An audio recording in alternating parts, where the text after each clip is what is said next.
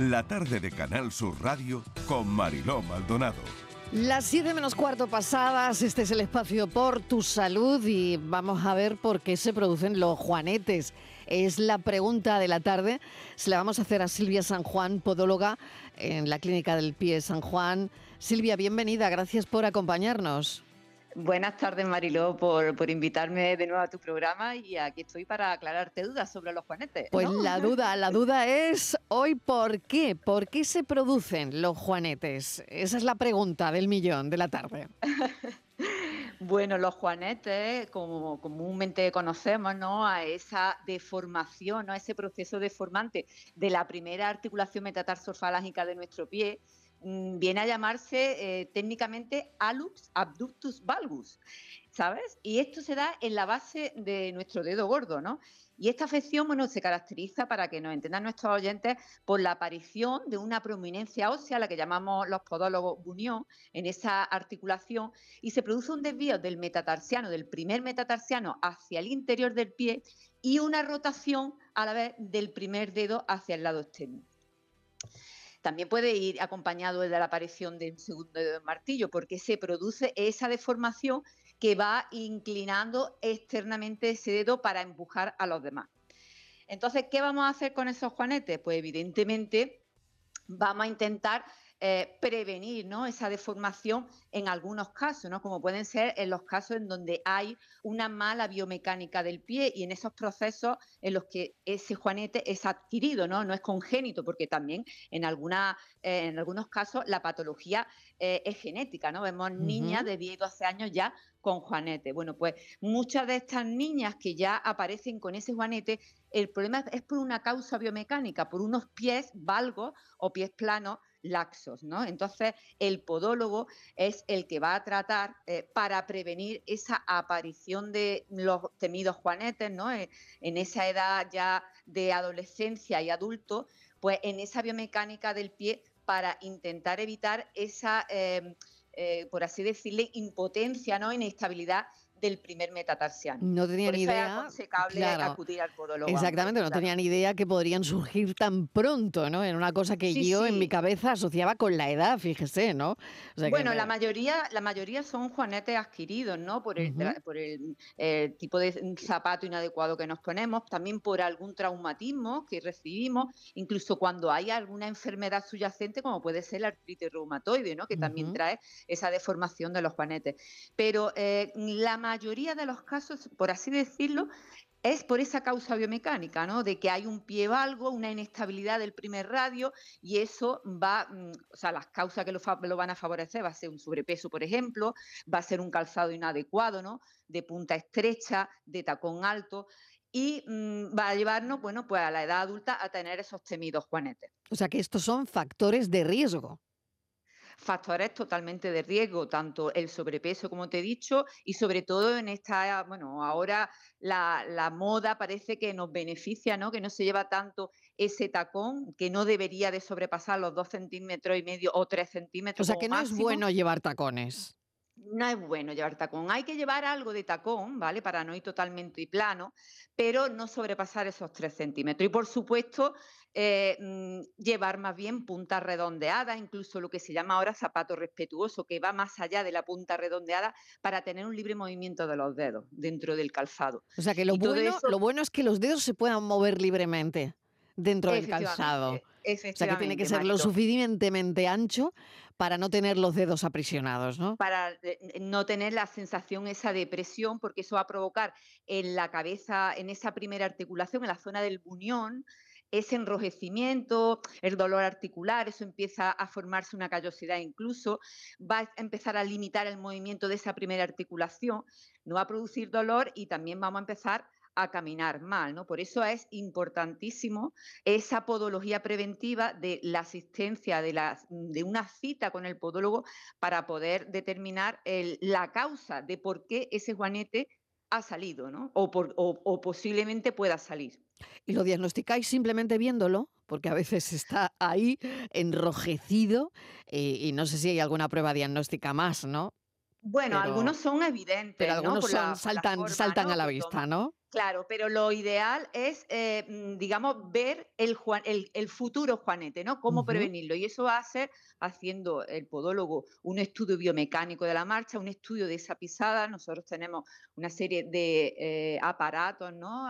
Ya informatizados para ver ese apoyo del pie, esa inestabilidad del primer radio, ver, como te digo, esos pies planos, diagnosticar el pie valgo sobre todo, que es el que hace que mm, eh, se eche más peso en la zona del primer radio, ¿no? Y entonces poder mm, parar eso a tiempo haciendo y diseñando y confeccionando unas plantillas ¿no? que redistribuyan la carga y evitar eh, que aparezca el juanete. Pero cuando ya tenemos el juanete fuera y la mayoría de, de los pacientes ya vienen con el dolor articular, el juanete ya fuera, pues claro, mm, hay otra, antes de la cirugía, por así decirlo, hay otras técnicas conservadoras que por supuesto es recomendar el tema del calzado, bueno, se pueden hacer una serie de ejercicios isométricos, ejercicios de, rehabilitación en lo que son los músculos, por ejemplo, en el músculo aductor, que sufre mucho del primer dedo, en los músculos extensores y flexores del primer dedo, y hay una serie de ejercicios isométricos que se pueden realizar para eh, que mm, no vaya a más, ¿no? Y, evitar también calmar un poco esos dolores, la limitación articular. Y cuando ya a la persona le cuesta la misma vida calzarse, porque eso llega un momento en que el calzado pues te pone un tope y te dice hasta aquí hemos llegado, no existe un calzado con un ancho que me dé la vida para meter el guanete, ¿no?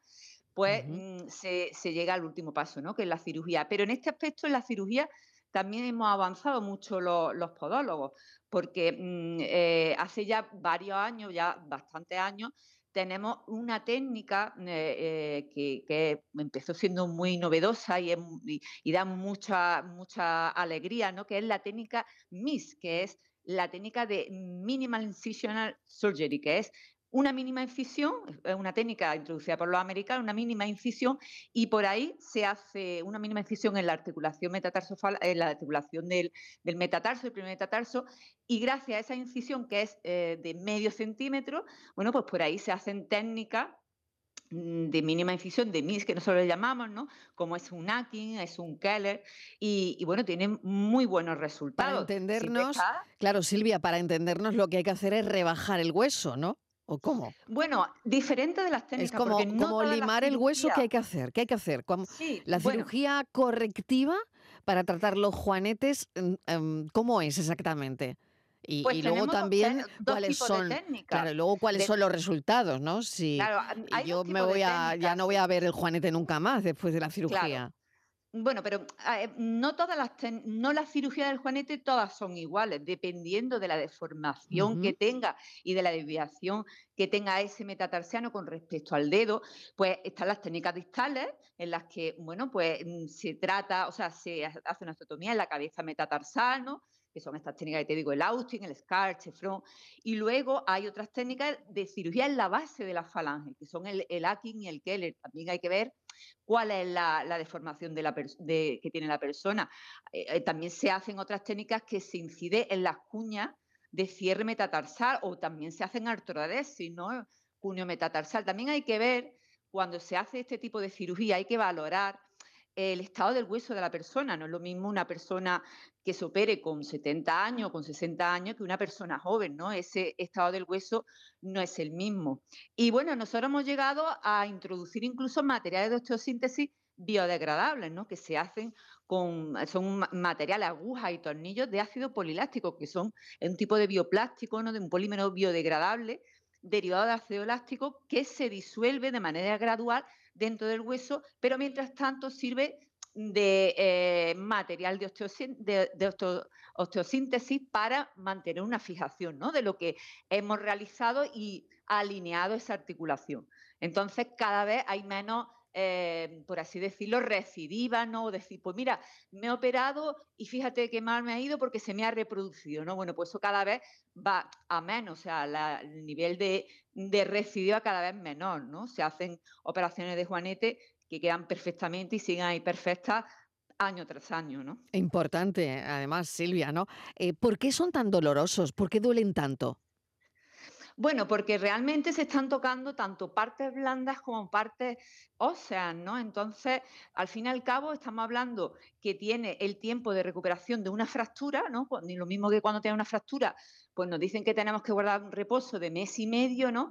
Pero luego también se tocan partes blandas y quizás duele más el tocar esas partes blandas que en realidad el, hacer una eh, osteotomía en el hueso, ¿no? De, quitar un trocito de hueso. Quizás lo otro puede doler más, ¿no? Las partes blandas, la inflamación que se produce. Ten en cuenta que estamos hablando de la parte distal del cuerpo, ¿no?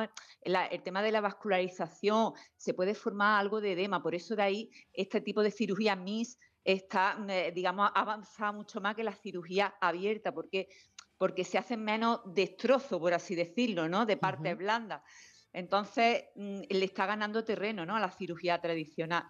Y luego después también al paciente se le vende que cuando sale de la cirugía sale andando, ¿no? no parece como que si no tuviera que guardar un reposo. Y realmente eh, el, el tratamiento postquirúrgico es muy importante, que esa persona guarde un cierto reposo, no puede eh, volver a su vida habitual al día siguiente como si no hubiera pasado nada. Lo que pasa es que muchas veces se vende el que se puede salir andando y no es así, ¿no? Entonces, pues claro, quizás los problemas de dolores y de edema vienen después porque el paciente no cumple no cumple eh, mm, bueno, ese tratamiento postquirúrgico a rajatabla. Ya, con salir sin el juanete ya es un logro, ¿eh? Desde luego. Pero también hay que pensar que el que sale sin juanete piensa que se va a poder volver otra vez a poner el mismo zapato, el mismo zapato de antes. No es así, claro, claro. y yo, yo digo que esto no mm, es lo mismo cuando, pues, yo qué sé, te operan del estómago y mm, piensas que puedes volver, cuando te quedas delgado, piensas que puedes volver otra vez a comer igual. Y no tienes que cambiar un hábito de vida, tienes que cambiar tu tipo de zapato, eh, hacer una serie de ejercicios de rehabilitación después, cuando ya has pasado el tratamiento postquirúrgico, también es importante, incluso poner unos soportes plantares los primeros meses o incluso el primer año para dar estabilidad a ese pie, ¿no? para mantener esa estabilidad. Eh, el dolor, bueno, yo he conocido de todo. Yo tengo pacientes que vienen diciendo que se han operado y que no le ha dolido nada, y hay otros pacientes que, bueno, se hubieran tirado por la ventana del hospital, ¿no? El dolor es muy relativo, ¿no? Mm, lo es, lo es. venimos de hablar de eso, además. Bueno, Silvia San Juan, muchísimas gracias por habernos contestado la pregunta de hoy. ¿Por qué se producen los juanetes? Y ya hemos terminado hablando de la última innovación quirúrgica. Bueno, muchísimas gracias. Y lo más importante es cómo prevenirlo, sobre todo. Eso es lo que también ha quedado claro. Gracias, un saludo. Silvia San Juan es podóloga en la Clínica del Pie San Juan. Gracias, un saludo. Y bueno, a los oyentes hasta mañana a las 4 de la tarde que volvamos a contarles la vida. A las 5 nuestra entrevista como siempre y a las 6, a las 6 hablamos de salud. Les cuidamos esta temporada. Un beso enorme. Adiós. Cuídense.